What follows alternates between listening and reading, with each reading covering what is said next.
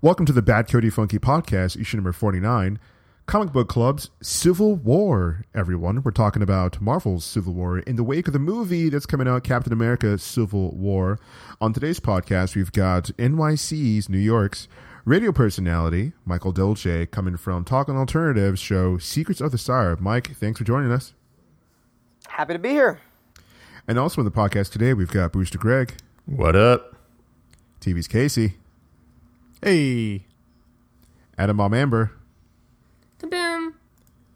and I'm Sergio. Welcome, everyone. We're talking about Civil War on today's Bad Coyote Funky Podcast.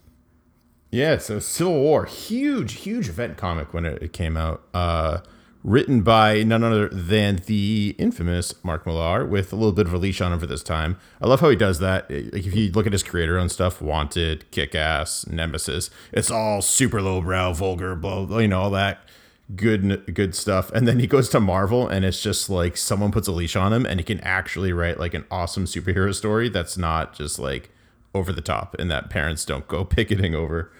Um, it's the also- power of editing. The power of editing and good. Have you guys read the compendium for that one? Have you seen that? Where uh, I guess it has his one of my buddies has it, and I guess it has his uh, notes and stuff like that. Where it's just like, you know, blah blah blah, like this happens, and the editor's like, no, no, no, you can't do that. That's not what happens, and he tries to like keep on pushing it through. So, um, what I like to, the thing I like to tell everyone, which I think is very interesting, is they try to give Iron Man a reason for acting the way he does in the comic. So he keeps on saying like, "Oh, it's Happy's kid who was at the the school that got blown up that started this whole thing." And the editor kept on being like, "No, Happy doesn't have a goddamn kid." And he keeps on trying to like push this idea through. It's it's really fucking humorous. Uh, but anyways, uh, Casey, I know I know that you're the biggest Marvel guy. Uh, that's on Bad Coyote Funky. I'm more of a DC guy, pre pre New Fifty Two, pre New Fifty Two. The big the big man on campus. The Marvel Um, Big man on campus over group. here. So Casey, tell us tell us about like how what Marvel was at that point. What was the uh the the atmosphere like? So this is going back to 2006 when my voice was only slightly less screechy than it is now, uh, and I was almost certainly the same exact height. But alas, uh, 2006 was also the year I started buying comics for myself for the first time, and what a time to be reading! You're you're coming off of essentially what is the start of event comics being becoming a summer blockbuster, um, and they would be starting in 2005 with House of M. They would come out pretty much every year uh, in Marvel, and DC would start doing the same thing with like Green Lantern Corps stuff. But uh, the Marvel universe in a weird place after House of M. All the mutant the mutants were ruling the world for a little while under the uh, the sorceries of Scarlet Witch and Magneto, and then when that all came crashing down around them, there was no more mutants, and now there were only 198 mutants left. So the Sentinel programs rise up. There's a lot of government control looking over one select group of superheroes. Um, you know, the Avengers are in full swing because you have the new Avengers now that finally added Spider Man and Wolverine to the ranks. It had Captain America, Luke Cage, Spider Woman, the Sentry. So you had a, a real, real mix of like the the most popular top dogs in the universe all on one team. So editorial kind of comes together and they're like, well, what if we had some event that that decided to put all the heroes against each other?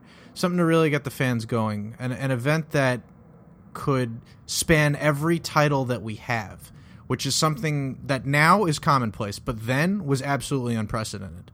Um, so it just kind of it just kind of happened. Iron Man's getting his hands in some government pies. A couple of years earlier, in the course of I want to say Geoff Johns' run on Avengers, he was he served as Secretary of Defense for the president. So he's he's becoming a real a real government guy, more than his usual corporate guy self. But um, yeah. So the stage is set. Iron Man's a government guy. Everybody else is doing their big hero thing. Mutants are kind of under the thumb more than usual. And the New Warriors have a reality television show where they hunt down bad guys uh, with a film crew. And that pretty much brings you up to speed for the first issue. Wow, I was Yikes. actually that was Well, and also well put, sir. that was well pretty put. concise. Wow. Yeah, I hope I didn't run on too long there, but there's uh there's a lot of a lot of ground to cover. Uh, that, that sums it up pretty good. No, absolutely.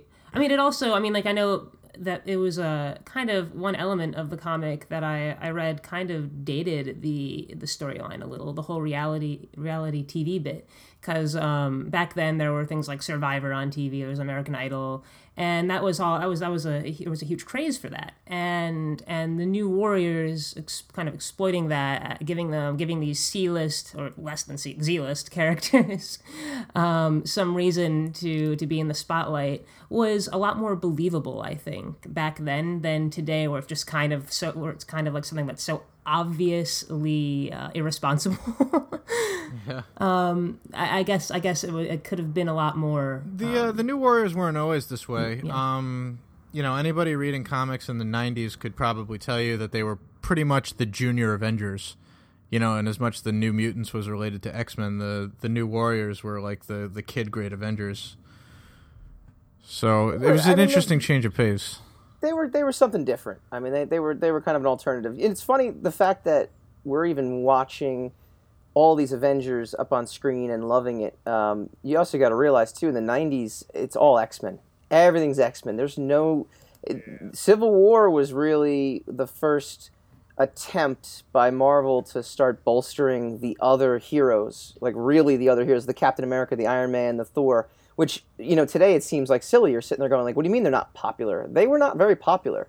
Um, they were they they in fact they were so unpopular in the late '90s that they turned everything over to Rob Liefeld, Jim Lee, uh, to reboot that entire you know Fantastic Four, uh, Avengers, Captain America, Thor.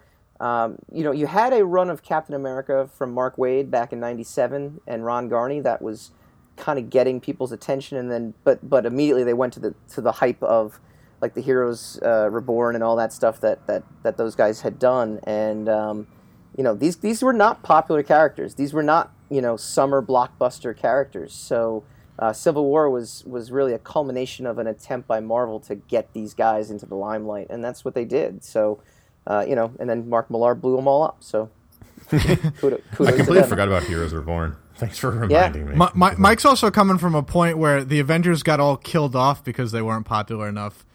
Essentially rebooted on the other side of the planet, and now they're back on the main Earth and trying to come back into the limelight. Wait, so this this was after House of M. This is after after um, Avengers Disassembled.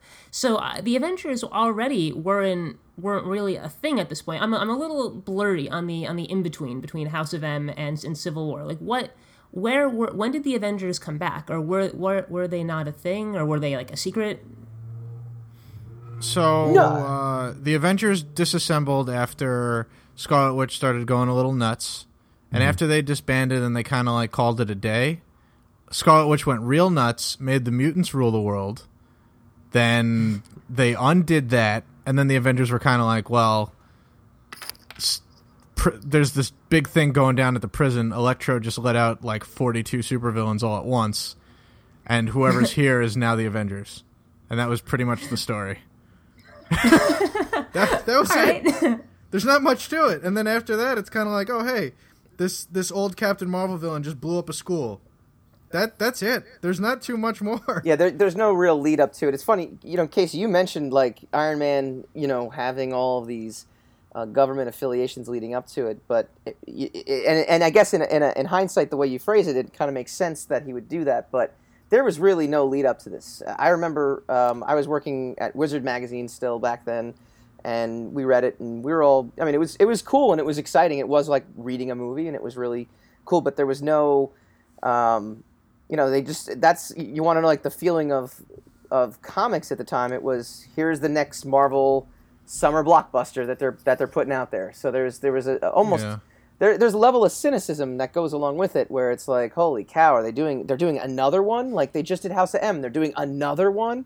They just did you know Avengers Disassemb- Disassembled, and and even that I think was like a reaction to the success of like Identity Crisis at DC. So Yeah. uh, there was a lot of like politics, you know, in in in the uh, in the competition between Marvel and DC at the time. So there, so to me, especially at least my point of view at the time was, boy, they're doing this again. Oh my god! So they're just they're just coming up with they're just coming up with ideas for summer blockbusters and.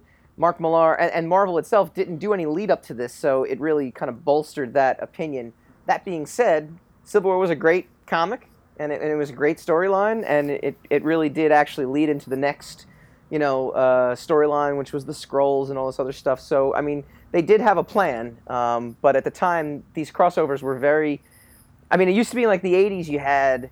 Uh, and, I wasn't really Con- coherent. Contest of Champions, Secret Wars. Secret War. I mean, you had things in the '80s, but uh, you didn't really have this stuff in the '90s. So, and that's that's my prime reading uh, timeline right there is in the '90s. So, uh, it, it it almost didn't feel. It almost felt like it took away the specialness that they kept doing it every single year. But uh, obviously, they had a a larger plan. So. Mm. It's interesting you should you should say that because I've actually found that Civil War, even before I read it, I always knew it was one of the most polarizing comics to come out of Marvel.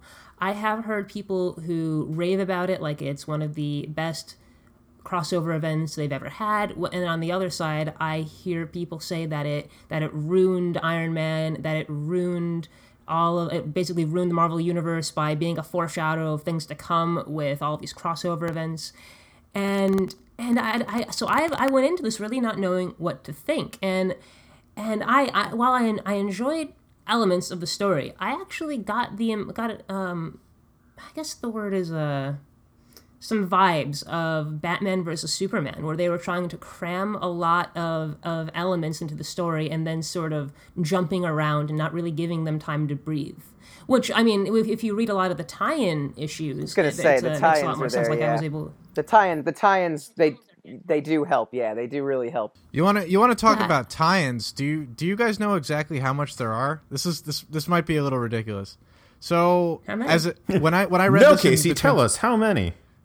Oh yeah, how, how how fat was she? No, it's uh, so so uh, keep in mind again. I was buying comics for the first time in 2006, 2007, and I bought every single tie-in because I wanted to read and absorb Oh everything I could.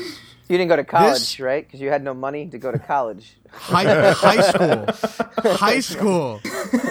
So Right, but that's yeah, that's all the money that you would have to go to oh. college. See, that's Yeah, that's your college fund. That's Oh your yeah, college oh yeah, fund. it's my college fund. Yeah, it's, I invested it in comic books about 16 years too late. yeah. no. So it's 93 issues. Okay? That includes the seven issue miniseries we all read. Uh, If you do the math that most of them are 22 pages, except for two giant size issues, one and seven, it comes out to about 2,085 individual pages of comic book. And if you were paying full price for it, at 2.99 a comic book, except for the main series, which was 3.99, you ended up spending a total of $285.07 to get the full Civil War experience. That's too Only much. two hundred and seventy-five dollars. $285 and, and 7 cents. oh my god. That's that's almost a deal. That also doesn't include same. variant covers I probably paid the out at the ass for, but Oh yeah. who Sure, knows? sure. Ultimate Spider-Man number one. Casey says pass. However, every single Civil War tie-in, give them to him. I've got heroes for hire in that mix. Oh baby, real money. So, to to expand on one of Mike's points too about event comics coming out one after the other following this, this was also the continuation of an extremely bad trend that I'm I know he remembers from the '90s: hero versus hero. I remember it. it just doesn't stop with this because this there's ba- the bad guys in this issue are even fighting on the side of the good guys for the most part. Sure. It leads into uh, yeah, I mean it leads into this. It leads into Dark Reign. I mean it's even House of M was was everybody fighting the X Men or the Avengers fighting the X Men. It was it's a mess. Where's all the bad guys? I actually that's funny you mentioned that because I think I even thought that back then when I'm I'm sitting here watching, you know, or I'm sitting here reading this stuff and I'm I'm saying this would be the ultimate opportunity for like every single villain that's out there to to trounce, you know, their heroes. I mean, why wouldn't they? You know, I, I mean, it also would they had the Dark Thunderbolts, right? Because the Thunderbolts. Uh, joined up uh, with the Registration Act because of this, and so there was like this, these villains trying to you know maybe not do right, but maybe get their their their slate cleaned essentially. So Like the Suicide Squad, yeah. what- right, They it wasn't. It on- wasn't quite them joining up as much as them having nanomachines injected into their body that could kill them at any second. well that's Suicide Squad, right? this Yeah, is this but, is but Thunder, and, Thunderbolts Civil- eventually. You tell me. I mean, like when I was reading that part too. Jumped on that premise too. Yeah, like I was reading that and I was just like, yeah, I like had to like check the like the, the publisher. I was like, this this is Marvel. Why did the Suicide Squad But just before, show up? Before that, the uh, before that, the Thunderbolts were always um, misguided bad guys that were trying to reform for the most part, and they did it sort of willingly. Sure. Um, and if you want a brief history lesson on that, you can check out the article I wrote about Thunderbolts this week on BadCoyoteFunky.com. ooh, very and it's a good one. Yeah. That original Thunderbolt series, not to divert too too much, you know, off into a tangent, was amazing. Kurt Busiek, um, that was George a, Perez. Uh, it- Oh no, no, no, it wasn't George Perez. It was uh, Mark Bagley. Mark He was doing Avengers at the time. Yep, Mark Bagley and Kurt Yeah. Busiek did uh, did Thunderbolts, and Thunderbolts looked like a cheesy replacement for the Avengers when, when we were mentioning Heroes Reborn, and they did a great job of, um, you know, for any Game of Thrones fans out there, keeping a secret uh, before they released anything. Uh, just just like uh, Game of Thrones recently in this recent episode, kind of. Um, Without spoiling anything for Dun, dun, anybody and not saying nothing, but I mean, obviously, you can check out the internet and Jon Snow's back and all that fun stuff. But, um, but, Oh no! but Wow. but they they did keep a secret. It looked like oh, this is a cheesy knockoff. This is like a cheesy, you know, Avengers wannabe group. And then the very last panel, it's Baron Zemo saying, "This is great. We're gonna now." Win the public's heart, and we're gonna rob everyone blind, and we're gonna take over the world, and they're never gonna know. And you're like, "Holy cow! I can't believe they just did that!" And they did it in a Those way. are the masters of evil. Yeah, it, it's basically My Masters God. of Evil. It's amazing. So that was the my, that was my tangent on Yeah. Thunderbolts. Read the article. It's great. No, and I, I think really the the tie-ins for uh, Civil War, like um, even the stuff that came out afterwards that kind of elaborates on it, like Dark Reign, really do make the event have have a purpose. But for for the sake of, of, of this podcast, we we only read the core story. And and I and I, I wonder if it's if it's fair to count in all of these other writers' work as part of the as part of the merits of the original story so I, I'm, I'm not entirely sure that I that, that Civil War, at least in my opinion, holds up on its own. I think you really have to have the tie-ins. I think it has some some great moments, but As as but far really, as essential as far as essential reading goes, the Amazing Spider-Man six issue arc is an absolute must. Yeah. Mm. Yeah, unfortunately, I'd actually didn't have a chance to check that one out, but I did read the Captain America tie-in, and I think that really gives you a lot more an idea of really what the government is doing, and not so much just like the hero versus hero. Because to me, it just felt like in this issue, Captain America fights Iron Man. In this issue, Captain America prepares to fight Iron Man. In this issue, they they argue about it, and Spider-Man gets really hurt. Like I don't know, it it just felt like a lot of back and forth um and, and you and, and you kind of you heard about things that were going on. Like you heard about things the supervillains were doing. You heard about the government maybe possibly working with supervillains to take in heroes and then you see you see like one instance of it. But you really don't get the sense of scale that i always envisioned civil war being. I, as, as someone who, who who just read it for the first time i think i think i i I, uh, I got my hopes a little too high or my expectations a little too too I guess too high for for what I, I eventually um, read, and and yeah I was I was much more pleased with the entire event after I had a chance to go through the Captain America story, but yeah on its own I just I just don't think it holds up. I mean, like, so this is my, third time reading Civil War. Um, I read it uh, shortly after it came out and was collected as a trade. I read it again, um, I want to say a year and a half, two years ago, something like that. Um, where I just like went to the library, they had that super like a really nice hardcover one. I was like, oh, I've read this one. Let me read it. Then I read it again last week. Library Um, edition.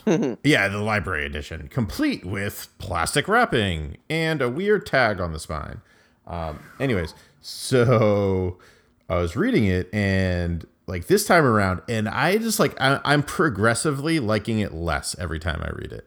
Like the first time I read it, I was like, "This is fucking awesome! Oh my god, I can't believe this happened!" Blah blah blah. And then the second time I read it, I was like, "All right, yeah, I remember this. This is really cool." And now I'm just like, this time, um, I actually had to reread a couple of pages because I just kind of like zoned out a bit, and I was like, "Yeah, I don't know anymore." Well, well, also think about it Seems too. like- I mean, you're you're now reading it. We're now reading it ten years after the fact, almost. And, oh sure, yeah. And also back then, I mean, it's strange analogy, but I'll I'll, I'll say this. You know, when I watched Wedding Crashers way back in the day, I thought Wedding Crashers was an amazing movie, and I was like, oh my god, it's so funny, it's so hilarious.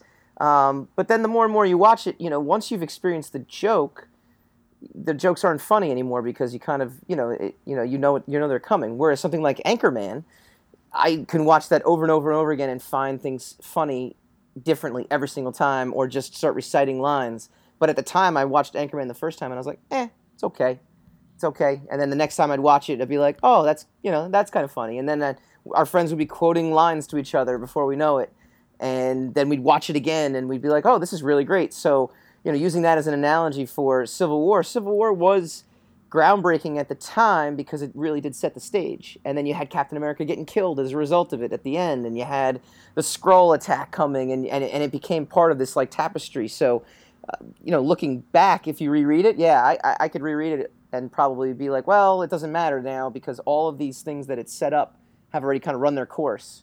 So the impact is is clearly gone. Whereas something like you know, the last time I was on your show, we were talking about Dark Knight Returns. You know, that is a beginning, middle, and end that you can read. uh, You know, you could read it countless times and still feel the impact because it wasn't a ground layer for you know years to come of DC Comics. It was it was in its it was self-contained and in its own thing. So uh, I could see why uh, Civil War clearly loses it. You know, it just doesn't have the same impact. Back then, huge impact.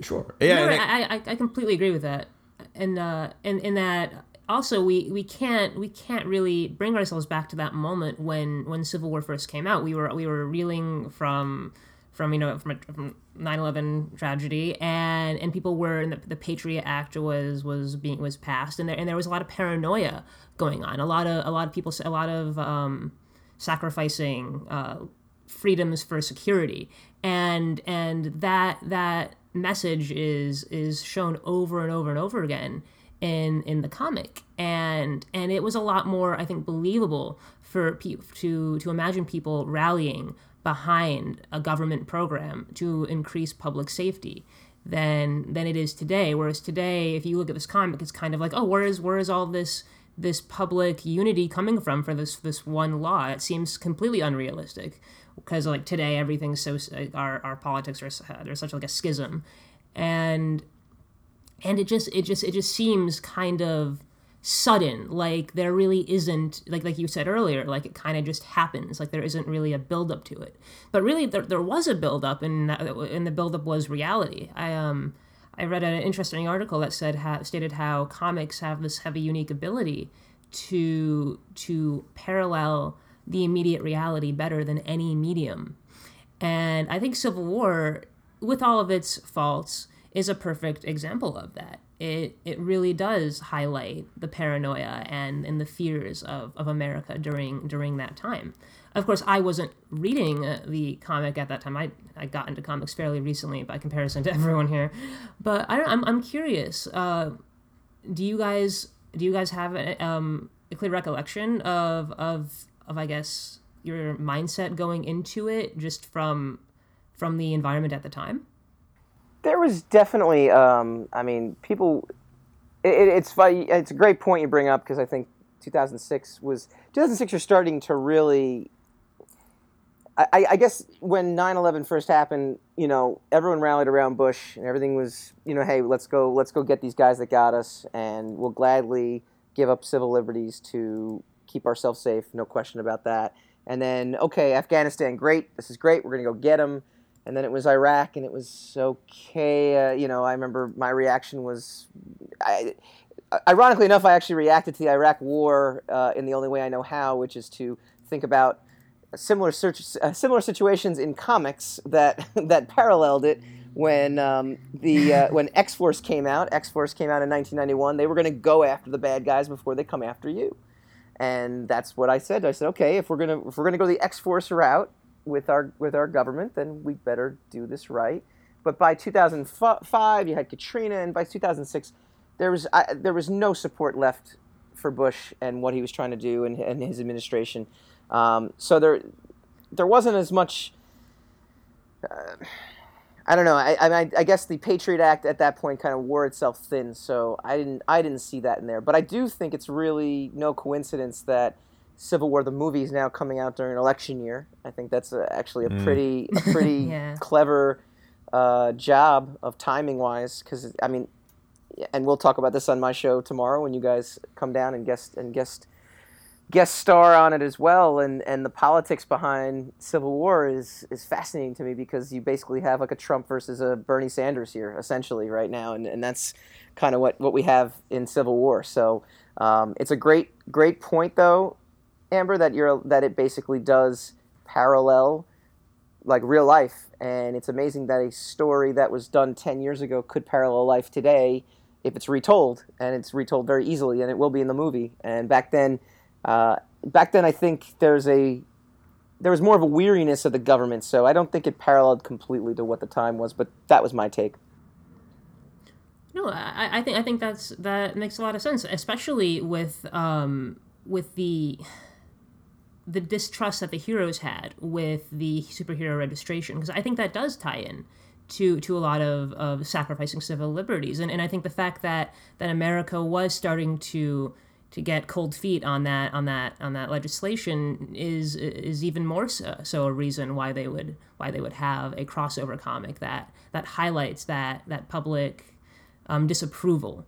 Um, because I think I think definitely one one way to explore these topics is to delve in, into into the fantasy side of things. Because you can have a scenario that you could never really have in you can you can never really construct in an article or or a news coverage, but you can you can have these heroes be be avatars for for these other ideals and and represent a fear or or, or a or, or a belief that that really does resonate with people. So yeah, and in light in light of of my complaints with with with uh, how dense civil war is at times, I do think that that that is a certainly a point of validity for for its legacy.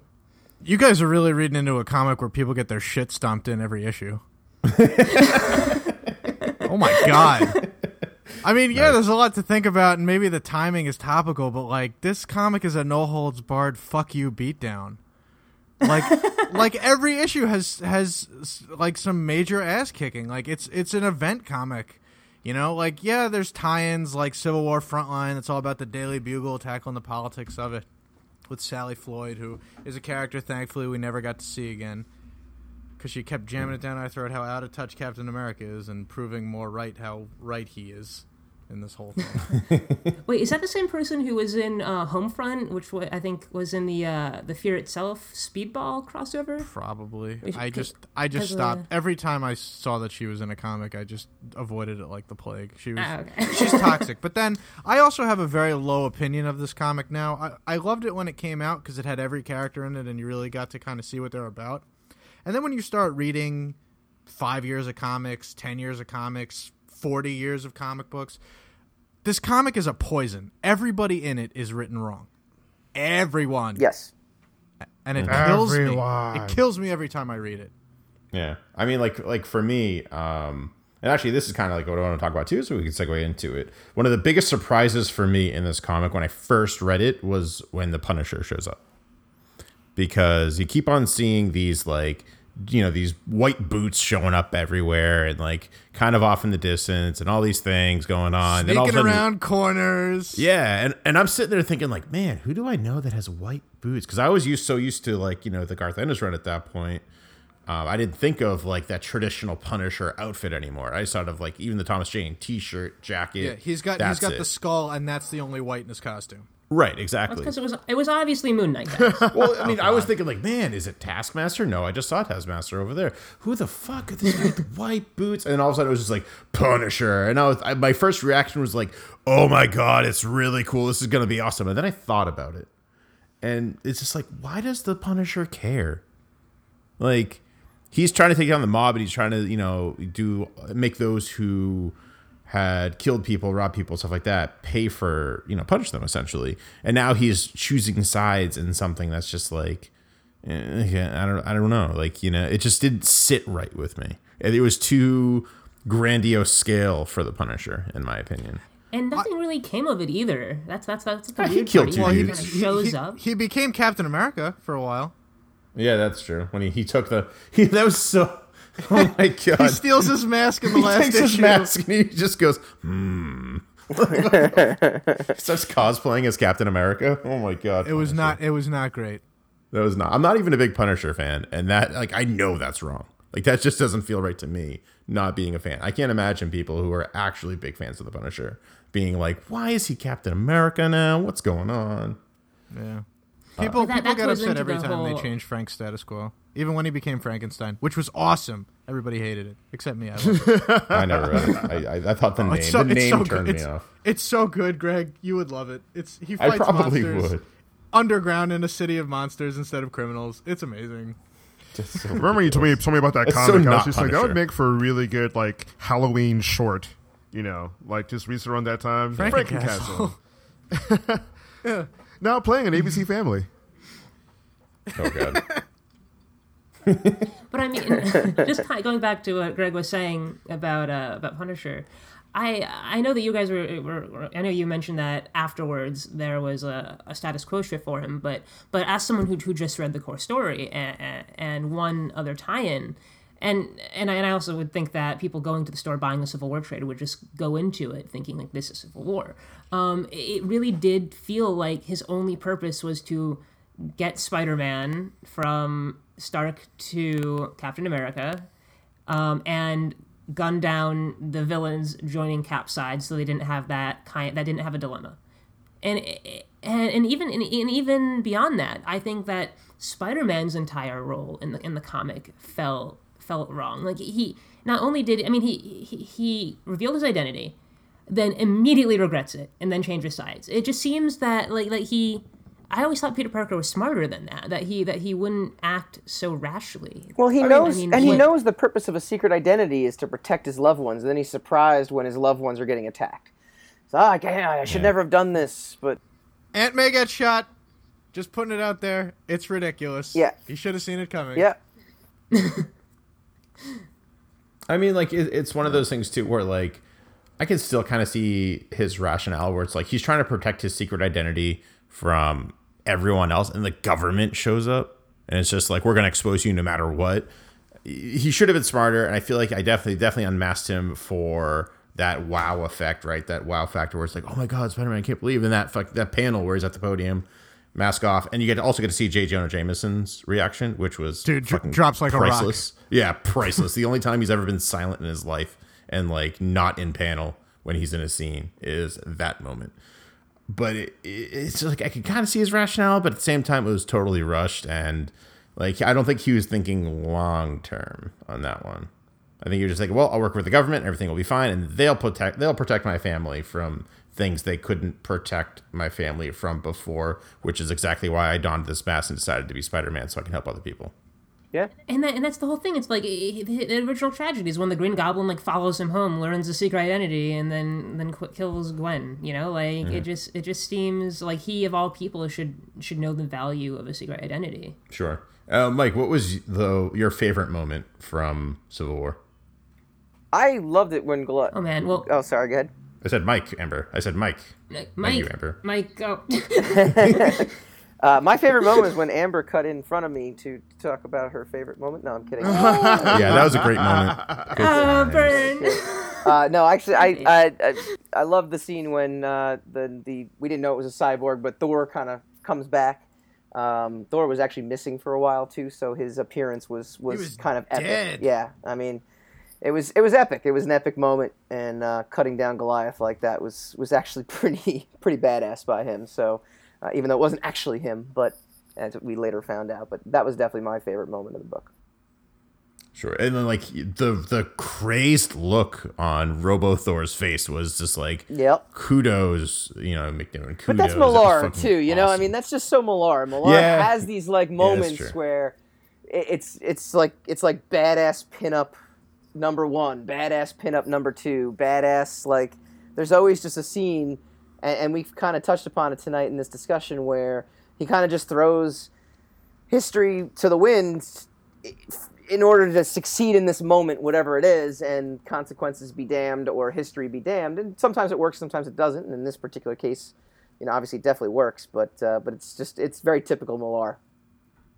Well, I, I think that's why um, Millar's work translates rather well to movies, right? Like, if you kind of count this one, right? Like, kind of Civil War is based off the thing loosely that he wrote, but you also had Kick Ass and Wanted. Um, sure, Wanted was changed drastically after the first 20 minutes, uh, but you still had those scenes in there. You still had those moments. Uh, same thing with Kick-Ass. Like you, you know, you felt that. You know, he really got the point across, and it's just really interesting that Hollywood has that fascination with Mark Millar's work, whereas there's so many other authors out there who touch upon things that don't really get that. Like Frank Miller, for example, is just starting to get all these things kind of realized in one form of another. Whether it be, um, you know, the Dark Knight Returns in animated form, or Batman v Superman with all of the the uh, references and all the callbacks to his work, uh, The Dark Knight Returns, which we talked about a couple weeks back. So everyone check that out. Um, Casey, what was your no? Change my mind. Surge. We haven't heard from Surge in a while. Yeah, you'll, we'll get No, to you in a guys are the comic don't guys. So what? Yeah, well, I want to know, Surge. Like, you, like, what was your like favorite moment from this? Oh my god! Um, eh, not being a comic book guy myself, uh, me meaning that I don't go seeking the material I used to when I was a lot, lot younger. Uh, and my, my favorite comics were, were X Men. So it, it, it kind of bums me out, like to kind of you know get off topic a little bit. It kind of bums me out that the X Men aren't going to be in this. Even though they are a part of this, I think the studio and the directors really kind of blew their load prematurely, thinking that oh, this is the perfect time to make the Civil War movie.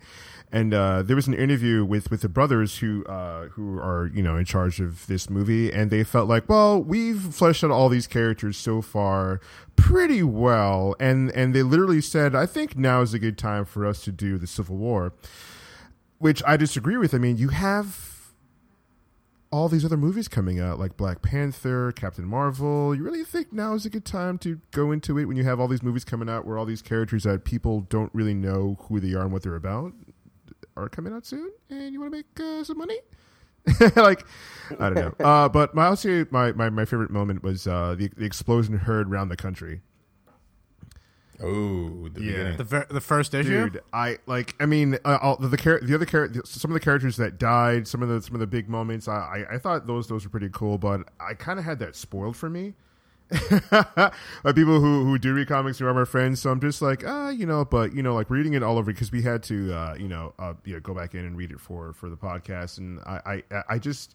Uh, it, it, it kind of draws a parallel to, to Terminator, you know, where like you know these like what like like six hundred civilians were, were were killed because of uh nitro, like blew himself Yeah. up, and you know the, the the public was like, no, we, we can't we, we, we can't anymore with Yeah. these heroes, like this this is it, and I thought that was And what's with uh, Marvel treating Speedball like shit? like, in, like in this I mean, one, Penance? they're just like he's Penance, the worst. right? Penance. Well, he turned Yeah. into penance after this. Yeah, after this, but like so, like this was like you know the the coup de grace almost, but also an Alias too. He was just like a junkie. Like Was he he? was just Yeah. yeah. Like uh, like I thought of Well, that I as I was reading, um, as we were reading Alias before Jessica Jones, and I was like, I feel like he was like he was a shithead somewhere else. I can't remember what. And I was reading this, and I was like, oh yeah, that's right. He's the worst. I think the only time I've seen Speedball written like not a jackass is during Avengers Academy when he's a professor. Well, I mean, like in And that's, like- in New Warriors too. Like I had one, and I think it was Skottie Young did the art for it. I don't remember who wrote it, uh, but he was like kind of cool. He wasn't that bad. But like everything else I read him in is just like, blah, who cares? He's the is that a, worst. is that a recent issue? Is that a recent comic? Is no, no. one? I think it was the- the- right the- before. The, yeah, the Skottie Young drawn arc of New Warriors was right before this started, and they had the uh, the reality show gimmick. yeah, yeah. It was also That's before Nova went into space. Yep. Yeah. Yeah. But that was really cool. Yeah, I've, I've always been fond of uh, of Speedball post Penance and Penance, even though that's another polarizing character evolution that I've, I've noticed. but you know what? I like it. NVD. Oh sure. um, can, can we talk about like the X Men real quick? Just because we, we've been we've been kind of glossing over it, and I don't want to like. I, this is a point I wanted to bring up. We kind of touched upon it on the preview a little bit. Um, that conversation that Iron Man has with Emma Frost at the Xavier Institute. Your favorite scene. Oh man, is that, is that your favorite scene right subtle, now? Casey? Subtle segue. No, not at all. Okay. Um, no, that that one's not mine. I already said it. I already said mine. Well, kind of not really mine, but really. Uh, but this one was really cool because it was just like everything that Tony could bring up. He's like, "Well, you don't care about innocent people being killed." And Emma Frost looked at him, and like she turns the whole like where they are into Genosha and what happened there, and skulls and you know baby skulls. I think everywhere. And she was like, "Where were you then, jackass? Where were you when the mutants were getting slaughtered?" Countless Six million times. dead mutants. Yeah. Um, it was just like it, it, it's just like you could tell that like Tony Stark is getting more and more aggravated, and he was totally barking up the wrong tree. The X Men are not going to side with him at all on this one, and it's actually stupid of him to even think that they would.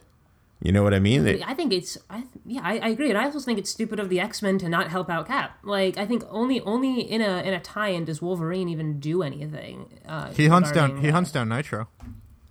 Yeah, I mean, that, he's the and he's the only one. It's like what the X Men are already being hunted by the government all the time, and and it just goes into the whole like Spider Man valuing his secret identity. The X Men should know more than anyone uh, uh, that that that this that this is a bad law. Because isn't it just in like an evolution of the Mutant Registration Act? Pretty much.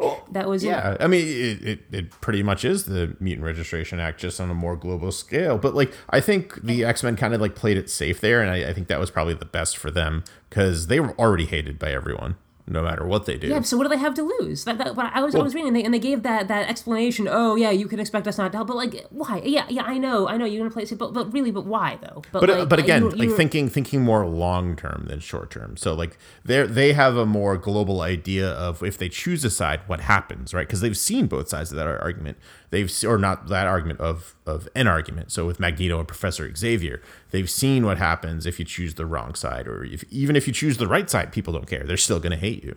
Is probably There is their there is no right side for the X Men. They Sure. will be hated no matter what happens. exactly But, yeah. but again, this is all you know. The X Men sitting on the sideline is because Marvel didn't wanna. They wanted to do a non X Men crossover, I and that's how I read it. Unfortunately, I mean, I read it back then and like they just that. had one the, the previous year. Sure, Yeah, you're but I mean, well, it doesn't matter. They they've they, they had one every single year. I mean, you know, uh, Extinction Agenda and uh, Executioner's Song and you know, uh, Age of Apocalypse. I mean, they were they were the Marvel universe for a long, long time, and this was, you know, them being neutral because everything you guys are saying is exactly what I thought back when I read it back then. Was like, you know, no, the X Men would be doing something. They would exactly think this is this is you know why would they why would they you know why would they be like a neutral country when Germany is going to start invading everywhere. They know where Germany. I'm just using a World War II reference here, but not that I was alive during World War II.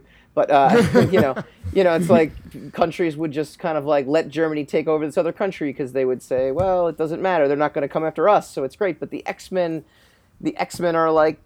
Uh, they're the persecuted ones all throughout history. They know they know the end of this movie, so they basically, again, like we kind of been talking about, they act out a character. They don't they don't you know, a lot of characters acted out of character. Tony Stark acted out of character. Spider Man acted out of character. The X Men acted out of character, and it was all to drive. And, and some of it was, you know, some of it was behind the scenes, but then some of it was just Mark Millar saying, "Eff it, we need this. We I need these characters to do this because this is, you know, this story needs to revolve around Iron Man and Captain America, and that's what I want it to be, and that's what it's really, going to be." I'm surprised they didn't. He didn't break up Cloak and Dagger. I Oh. thought for sure, like He already that would bro- he already broke would up Reed and Sue. Wasn't that enough? I mean, just break them all up. Just get rid of all the couples. Like get rid of anyone that pairs up the other side. Because like I felt that that would have been a really cool battle to just visually see. Is like I actually have a Cloak trying to collect Dagger. I, mean, I, I could see that, but I mean, then they were they also, but they cloak was their main means of transportation, and if he was always they wrestling had, they with, had like Wiccan and they had like other people. They, they had like multiple teleporters, right? And Yeah. They even had uh, Bishop there to as a backup plan too. was- Although I Mm. wasn't. Oh no, it was Cable. Cable. Sorry. yeah. Well, uh, Bishop Cable and Bishop were side. both pro, pro. Oh no, you're right. Yeah. Cable. Yeah, wasn't Bi- Bishop showed up like twice that I saw, unless I was just like zoned out at the end. He was in the last issue. He was punching somebody. I think probably. Oh yeah, Up in the distance, tiny panel. I think he gets a line of dialogue. I don't know. Yeah, I don't know. Wait, so I have a question about Iron Man. Uh, so I only know Iron Man from like modern Marvel, where they've been writing him like Robert Downey Jr. Where he's really cool And- and likable. yeah, pretty much. So what was Iron Man? An alcoholic. until Civil War? Boom, got you, nailed it. Not for not for twenty years. Too bad, Greg. Your dated reference. Once an alcoholic, always an alcoholic. Is not, is not how it goes. I don't know. that is- Anyways, um, yeah, I don't know either. I always knew him as kind of like the uptight womanizer kind of guy. Um, kind of shades of what you see in Ultimates, stuff like that, where like he's very suave, very slick, very secret agenty. That's how I. That's how I remember from comics. But again, I'm not an Iron Man guy, so his his movie character is is not quite the Iron Man in the comics either. Like his movie character falling in love with Pepper Potts, and you know, obviously, I guess if you have Gwyneth Paltrow working for you, it might be easier to fall in love with her. I guess, but uh, you know, other than that, it's like it's yeah, no. It, so the, so the the Tony Stark from the comics is exactly. It, it, he's more like Howard Stark is written on Agent Carter, where he was just kind of He's aloof. yeah, yeah, essentially, just kind of out for himself, and um, but not in a bad way necessarily. He's just uh, very self-absorbed, you know, and, and and that kind of thing. And he treats women the same way, and he and he, you know, as uh, they, they're they're just uh, another, you know, aspect of his life that he kind of entertains himself with, and then moves on to the next thing that kind of stimulates his brain, and and so, yeah, no, the, the Iron Man that's that's it, again just not quite the Iron Man that you're used to. You're just not, you know. Also, I think it's Politically it's a, it's a, active, It's a, it's a good passionate. idea Yeah. to mention that uh, prior to this story, Iron Man was so protective of his secret identity, he once mind wiped the entire world with satellites Yes, to make them forget. yes, What? yeah. He so a lot of people think of Iron Man as like this public persona hero guy. He had only really had that twice before the movie came out. Once was because of Civil War, and once before that, it was I f- actually forget how it was revealed. Um, yeah, maybe maybe w- I think maybe he crashed and some kid took off his his mask. maybe. Something yeah. like that. But I mean, the- headlines. they even referenced that in the first Iron Man movie, right? When he was like, they were like rumors like, you know, Tony Stark Yeah, is Iron Man. you're Blah blah. he goes, no, no, he's my he's my bodyguard. Like that was the story for a while. That's why Iron Man was always around, is because he was Tony Stark's bodyguard. right. Yeah, I completely forgot about that until you just mentioned that, Casey. Yeah, Even in the cartoon, the Spider-Man cartoon is the same thing. yeah. Yeah, crazy. Um, Casey, what was your favorite moment before we So run out of my, time? my favorite moment is, is really more a, a collection of other moments, and that when you look back on it, how kind of ridiculous these things are. Mm-hmm. Um, one I will always remember is as soon as the Punisher walks into the room with a bloodied Spider-Man, the look on Captain America's face. He's just like, it, it makes me. It, it, it, yeah, he goes. He straight Scooby Doo's it. Um, and like that. That's something that it just. I mean, I understand that it's supposed to be like dramatic and everything, but I just I can't I can't look at it and Really, dude, that that, that, Another that thing- panel was vi- like visually striking. Like I want a poster of that. Oh, it's it's so striking, but like you'll look at it now, and now that I've made the Scooby Doo noise, you can't unhear it. I'm telling you. Um, before that, even something like when they buried Goliath, the fact that it that they didn't even try to shrink him. well, they did, they, so they didn't work. But I don't know how that makes That's sense. that's bullshit and a half, and is it's so freaking ridiculous. They just tied him up in a tarp. Like it's it's it's insane.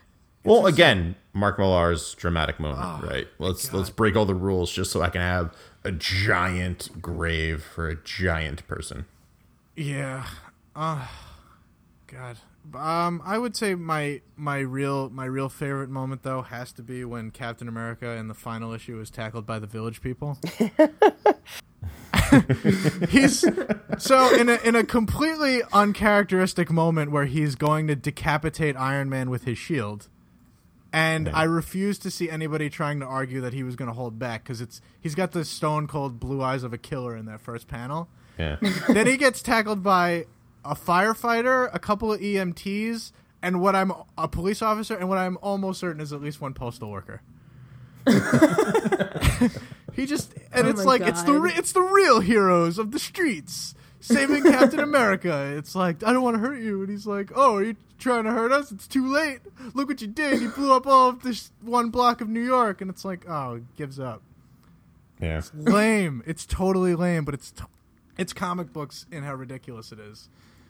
Oh, that's Sure. not a good statement. That's not true. Uh, Good stories are good stories. Doesn't matter, you know. And and in this particular case, there's so many, you know, plot holes and so many things that are just not not written. They're they're written for the sake of of just kind of shock value. That that's that's what it is. It's not it's not just something that you you know relegate to comics. I mean, you could read anything that that has these kind of things where you're like, what? No, no. So. You're- all right, that was that was You a can- bit of an unfair nitpick out to- generalization all for a, day, for a medium I I adore to death. You are what's wrong with What? comics. No. the industry doesn't work. no, but um, I I think that the uh, other other than the actual you know like the firefighter, the postal worker, I, I, other than the I guess that that element of the execution, I I did find it really believable that that that that was the straw that broke the Captain America's well, not back that's Batman, but anyway, um, because he he can't physically accept any individual life being harmed. And that's the difference between him and Iron Man.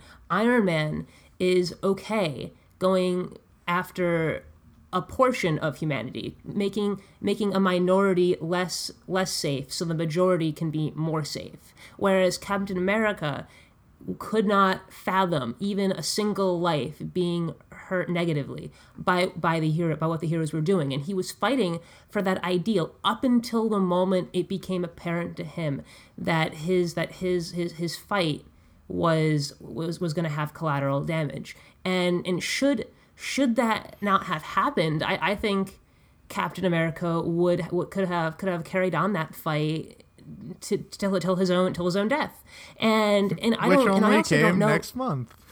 Yes, and I and, and, and, it's and it's a hard it's a hard argument to make whether he was right or not because he wasn't the one who who wanted to change things. It was it was an external force trying to get him to change his ways, and he wasn't hurting anyone. Contrary.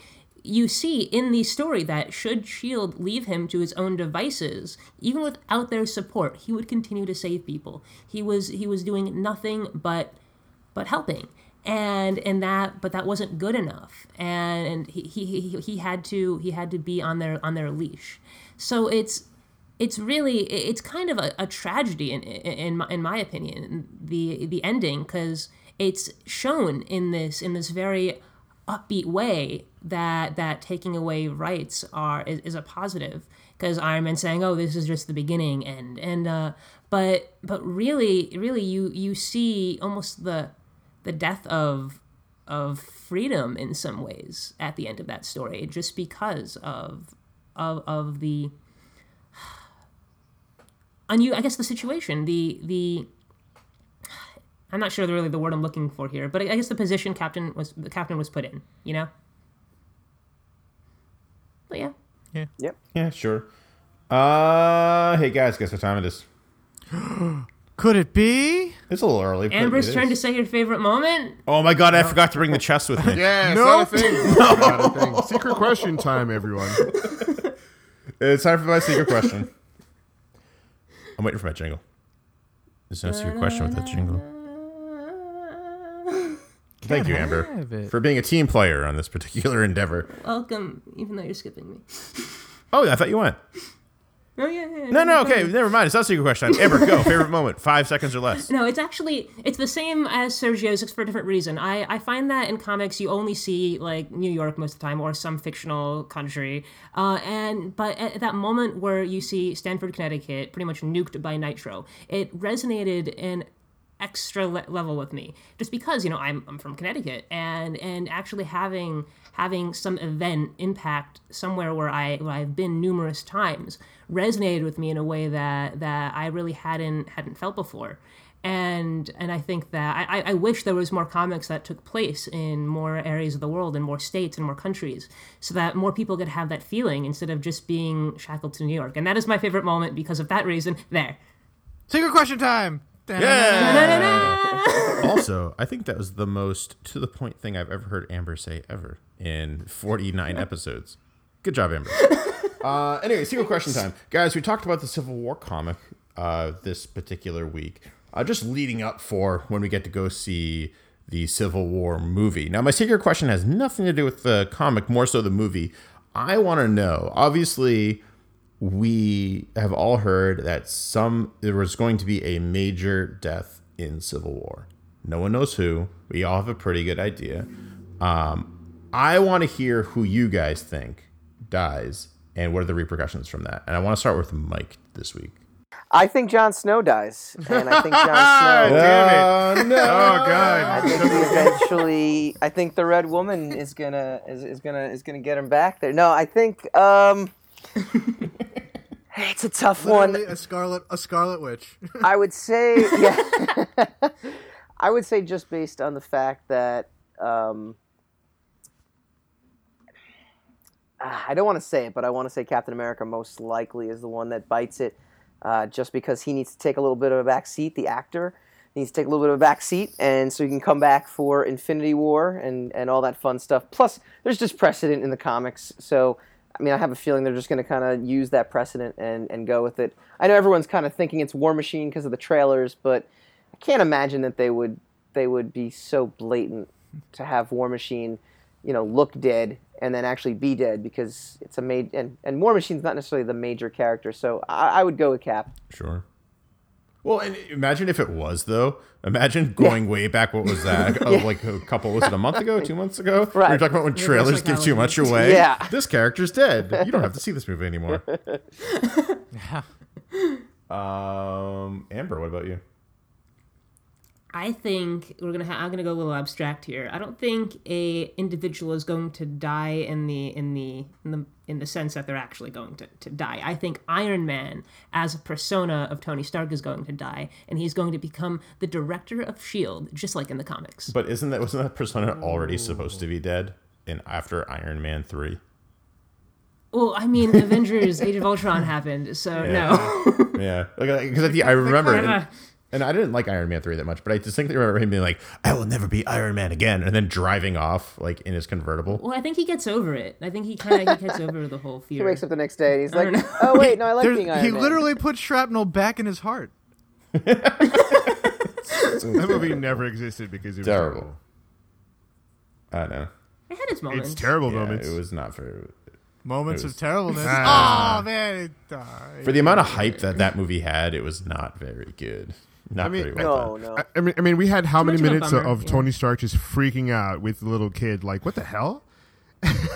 like that was so Yeah. weird. Essentially, yes. I actually I I didn't mind the kid. He was I thought he was a he was pretty funny. He was he was one of the few parts of the movie I enjoyed. I think, but I think in general the whole bummer that was Tony Stark that entire film. Was I, I minded the drag. kid because I was just like, "Is this someone in Hollywood trying to make their kid a thing? Is this is this what what's happening right now? Somebody put up a lot of money, or it's somebody's kid who belongs, you know, like a production person on the set, and now their kid's in this movie, like right next to Robert Downey Jr., so it could be a thing." They they donated the most to the Kickstarter. I was just- so it, was like one of the, it was one of the rewards. It's like your kid can be in this movie for like ten thousand dollars, and they're like, "Oh, that's nothing to me because I'm wealthy. Here, put my kid in Iron Man." Oh, the my Omays, yeah, like the baby Omays in doesn't do it. Like if you if you generate to this, uh, if you donate to this generous, you know, donation, uh, this, you know, whatever this organization, you know, you can do all this stuff and things, and like you go down the price, like fifty bucks, you get like a bumper sticker, ten thousand dollars, you'll be in the movie. It's like, wait, what? I remember when they're doing that for like for Star Wars: The Force Awakens, and like seven thousand dollars got you like a walk on thing, and then like even more, you're legit going to be like like like a creature in the movie. And I'm just like, wait, what? I don't have like I don't have thousands of dollars lying around. Are you kidding me? twenty thousand dollars and you can be a Casey spent Casey spent all his on Secret War tie-ins, or else he would have he would have. Ah. He would have been the Damn it, little he's kid in. Iron Man three. I blew my shot at being a stormtrooper. now, while the while all eyes are turned towards me, I'm Yes, going to answer go. the secret question. Go for it. He, because I've heard that rumor too. You want to know what he, dies in the comics too. well, he yeah he he dies in uh, he dies right before House of M becomes a thing. Yeah. That's true. He, yeah, he dies during Disassembled. It's true. I remember that, yeah.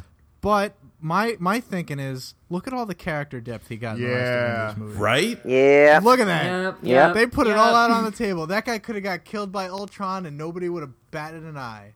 Yeah. Now, now you got him in the middle of the Civil War. He's done. I give him one to one odds on dying.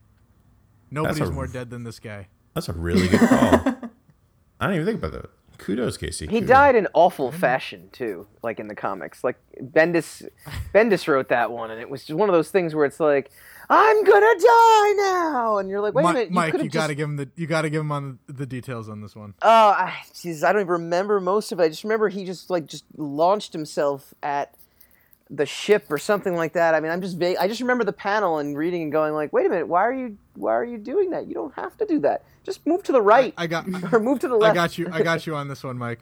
So there's a fake Kree invasion Right. brought around. Okay. It, it ends up being brought around by the Scarlet Witch. Hawkeye gets a laser blast to the quiver, right? And of course, the dude's packing explosive arrows. So he looks at his quiver. He looks at all the heroes. They all look at him like, "Oh my god, Hawkeye's totally gonna die." And he looks up at the Kree ship, right? So instead of detaching his quiver, which any genius worth his salt would have some kind of emergency release if you're carrying around explosives, decides to grab a Kree warrior, use his jetpack to fly into a ship and explode and die. Right. It's pretty. It's pretty ridiculous. It was awful. So it died in a similar fashion to Green Arrow then. Oh, big time, Yeah. big time. Huh. It's funny There's how always that an happens. explosion with these archers. You can't. You just can't stop. and you figure if, they that, don't, if they don't lose an arm or go blind, they're getting blown up. and that's just a direct rea- retaliation for the fact that they don't use anything that should should blow up. They're using like wooden arrows. So you know, like it's just it's one of those ultimate ironic deaths. But it was a bad death. It was a and it was a bad non-death too because he ended up coming back too. Yeah. Yeah, I remember that. Uh, I think Uncle Ben dies. Yeah, Spider Man. um, J.K. Simmons died, so then we don't have to worry about not J.K. Simmons, J. Joe Jameson. They're the same person. No, you, you got it right. They don't have. They, sh- You got it right. they shouldn't recast that. They shouldn't. No, Um, Yeah, ever, ever. But they will. Uh, did you guys hear the rumors about that? It's supposed to be Ice Cube. What? I, I heard. Yeah, I heard they're gonna. They might That's be Ice way Cube. too ridiculous. I would like. I'd like Tom Hanks if they're gonna recast Tom Hanks all the way. Well, if they make it Ice Cube, they could bring back the tiny mustache and not have to worry about like a like a Hitler thing. That's true. I heard Yeah. Ice Or Cube they was just going to be him a normal somebody else mustache. too. Actually, I forget who it was, but somebody somebody mentioned uh, Ice Cube as somebody else um, in the Marvel universe. Oh no no no no! There's a rumor for Ice Cube in the new Men in Black 23 movie, taking over the Zed the Oh. Zed role. Oh, nice. That'd be really cool. That'd make it. Uh, no, I think that I actually think it's going to be Captain America that that dies, um, and I hope it's Bucky that takes over too, and not Falcon. Just because Bucky Cap was really fucking awesome. He was really cool, and I'm sure Fa- Fa- uh, Falcon Cap is really cool too. But I don't know. Like he, Falcon just became really cool in my eyes as his own character in these movies. Like I was never a fan of him beforehand, so I'd hate to like you know have this brand new character that I really like now just go ahead and take up a different mantle. That's a good point. He doesn't need to. me. He doesn't. No, he doesn't need to though. You're right. There's no reason to. He does. He has a he has a real badass suit, and he's and he's and he's got a personality, and he's got a character to himself. Whereas Winter Soldier basically is is directly tied to Captain America from the 40s. So why wouldn't it just makes sense if he took over? I think it would be great.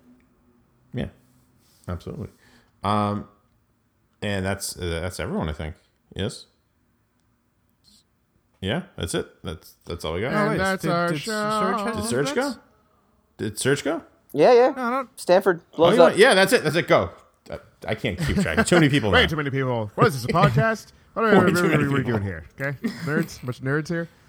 No, uh, yeah. So it's funny that you guys mentioned Falcon because I think either him or or uh, Rhodey is, is going to die because Black Panther is, is getting his own movie. All right, so, so we know he's not going to die unless he dies in this one, and then his movie is just how he comes to be, and then we know.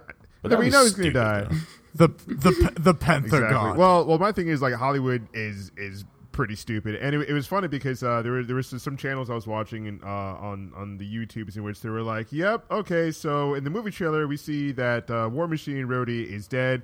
He might be dead in the movie, and it's just like, come on, guys, like you get Black Panther, another black character, and you have to kill another one. It's like you can have more than the two black guys."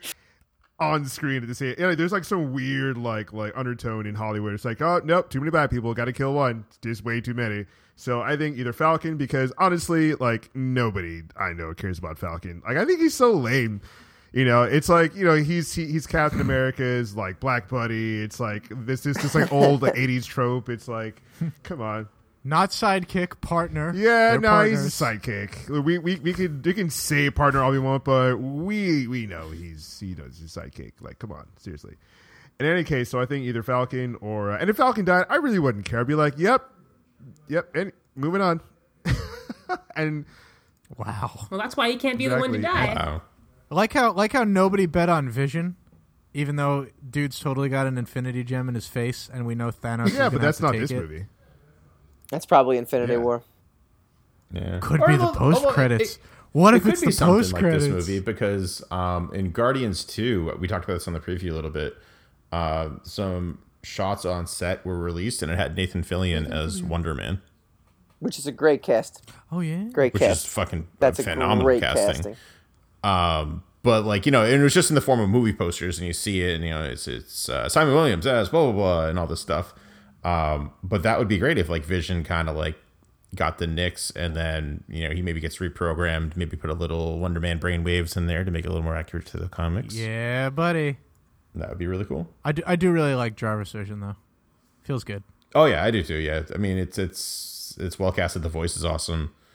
Um, it just it makes sense for this universe, and you always have to keep in mind that the Marvel Cinematic Universe is just one of the many multiverse that takes place in from the comic books. Um, and that's how I justify a lot of things in my head when movies or TV shows go. off Yeah, and it sucks too because there are some really cool moments that you know they they're not going to to have on the big screen, like the whole thing with uh um what's it called the the, neg- the negative zone with Cloak, where where Cloak like teleports everybody. Yeah. Yeah, and then um uh oh, I forget her name from Shield, who's who's the director now, and she like traps everybody over there. Maria Hill. Yeah, Maria Hill traps everybody over there. She's Maria like, oh, Hill. this will solve the problem, and everyone's just like battling out, and then like um. Uh, cloak like she tries to tell like he teleports every back to New York City, so everyone just like falls into New York, and it's just like a really like stunning panel, I think, and it's just like they're not not gonna be able to do that because uh, that character would come out of uh, completely nowhere, and but it would be really cool to see with a big Hollywood budget. Like it would be amazing to see, but they're you're not gonna do that. So Also, Fox owns the negative zone. Oh yeah, that's do probably they? true. The Negative Zone or the Phantom Zone, or are they one of the same? Yep. It's a, it's a fan, it's- it's, it's a a fan- Fantastic yep. Four thing. Oh Yeah. no! Too Yeah, bad. sorry to But it, it it's you. funny too because like the Skrull you would think is a Fantastic Four thing, but there it's not. The Super Skrull is, but the Skrull is. I think I think Marvel has the Skrulls, I but would not love the to see Super a Skrull. Super Skrull movie. Well, and they also might not be able to call them Skrulls either. I heard. I'm not sure. That's why they made them. that- there's a reason why they made them cheat. Yeah, they, they, why, they, why they made them Chitauri in the uh, in the um in the movie, and also in the comics. If you read the new Nova series, they've been writing the Chitauri more like the Skrulls. Ooh, The Chitauri were also in Ultimates, which Yep. you know is basically cut and dry made for an Avengers movie. Yep. yeah. And uh, I think how they're how they're justifying is in the comics they're saying that the Chitauri are a genetic offshoot of the Skrulls. They're like the warrior caste, and and literally disowned by the by the rest of the species because they were too radical. I love how Marvel's like, fine, you don't want to give us the rights to the movies. We're just not going to use them in comics and make them more relevant in comics, and we'll replace them soon enough. Just give us time. Play this game. It's fine. Stop You- trying you to make the hold Inhumans a this. thing. It's not an excuse. I hate that. It's like they're mutants. Come on now, like. Yeah, Yeah. I mean the, the Inhumans are, are, are cool in their own right, but come on, like I I want my X Men. No, you you don't have to justify it. They're not cool. They're not cool. I mean, I, I only like the Inhumans are cool, I but I only Black like Bolt- it Black when Bolt it's like Medusa. I, I like when it's like Black Bolt and Medusa. Like I like those guys; those are really fucking cool. But like what they're doing in Agents of Shield right now, it's just like you're making them mutants, and you're just like you're not even getting any like name brand grade A Inhumans. You're just getting like you're making people who are not Inhumans Inhumans, and it's just like it's Yeah, they're just trying to sell these characters on, on, on the merits of, of the name Inhumans, whereas characters like the new Miss Marvel, Black Bolt, and Medusa, they all evolved organically as good characters that just happened to be. And their lore is Inhumans. crazy too. Like, uh, like Emma, we were talking on our channel about you know the whole uh, reason why like Black Bolt exists. You know, he's pretty much like a herald for Galactus, and you know, like uh, if if Oh yeah, in, in the Earth X storyline, you find out like why why his voice can shatter worlds. so we can call Galactus, and Galactus can But- like defend us, and it's it's it's crazy. Yeah, yeah, and in uh yeah, so in in Earth in Earth X, which is like the hypothetical end of the Marvel universe, you you kind of you kind of see like the reason why why certain powers are functioning the certain way they do, and it ties in everything together, and and it, and it justifies Black Bolt's power, uh, where because like in humans, that all of their powers are uh, ha- they have they have a purpose, either something, some part of their personality, or some need that that the world has for them at that at the time, like the flow of energy or something. and in Black Bolt's purpose was for him to to eventually save the Earth from the Celestials by by calling out for Galactus to which is which is the one thing which is the, the anti-Celestials. Long story. Won't get into Galactus's background right now. Earth X, but- Earth X is weird in general. It explains Thanos' chin by saying he's half Skrull. It's ridiculous. It's pretty crazy. but uh, yeah, and, and, and, and at, at, ultimately at the end, uh, when the Earth is pretty much doomed by the Celestials, Black Bolt reveals why he's come back, and it's a really great moment, and everyone should. I would love it. to see a Super Skrull movie. No, absolutely. Tenderizer. I mean, you- well, I mean, I mean, like even any of the Skrulls. I mean, I guess Marvel can't have the Skrulls have the su- Fantastic Four powers, but they could have a Skrull have you know some Avengers. Ah, powers they and could, they could, they could. choose they could They'll- make they'll Fantastic. I mean, a like if you think about it realistically, the only the one that would be, I guess, iconic enough would be the Thing, where that's pretty individual to him, right? Like the the rock, the orange rock formation, but like. Well, even then, you could you could kind of fudge it with the Hulk. You oh, know? Oh yeah, You I mean, have, oh no, he's the yeah. Hulk or the Abomination, where you can have like the the bones protruding and stuff like that. Yeah, Yeah, absolutely. he's still out there. Remember, that's the Incredible Hulk is still canon for Marvel Cinematic Universe, no matter how little we got we got Thunderbolt. Ross showing up in this next movie. It- played by the same actor. There we go.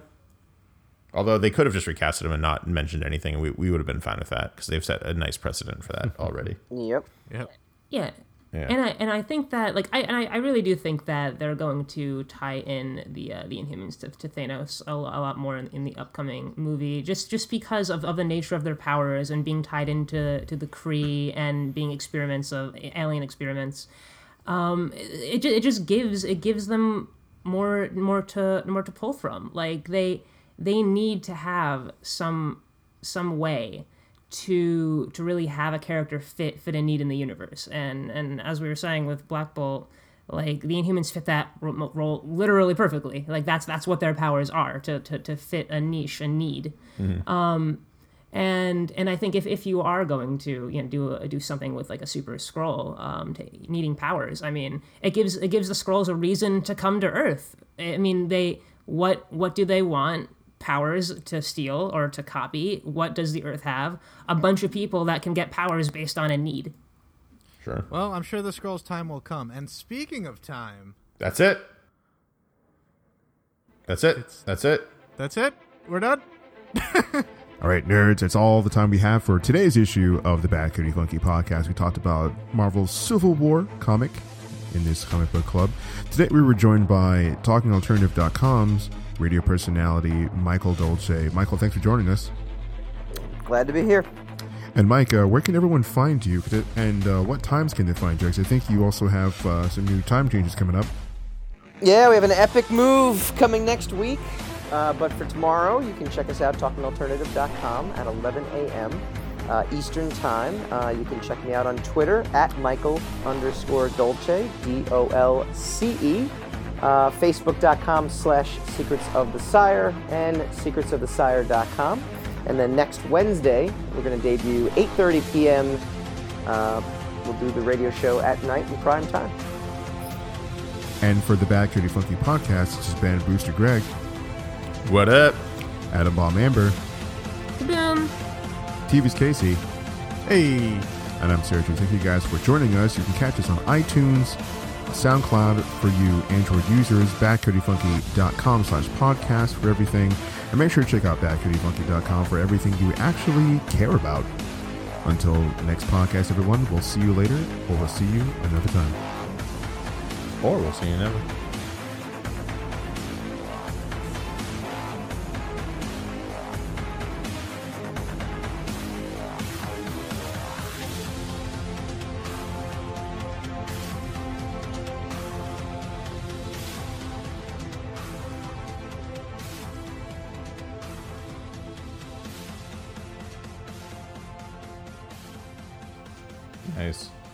Just so you guys know, my original secret question was going to be, "What are you looking forward to most?" But I thought everyone would say Spider-Man, so I thought I'd change it up a bit.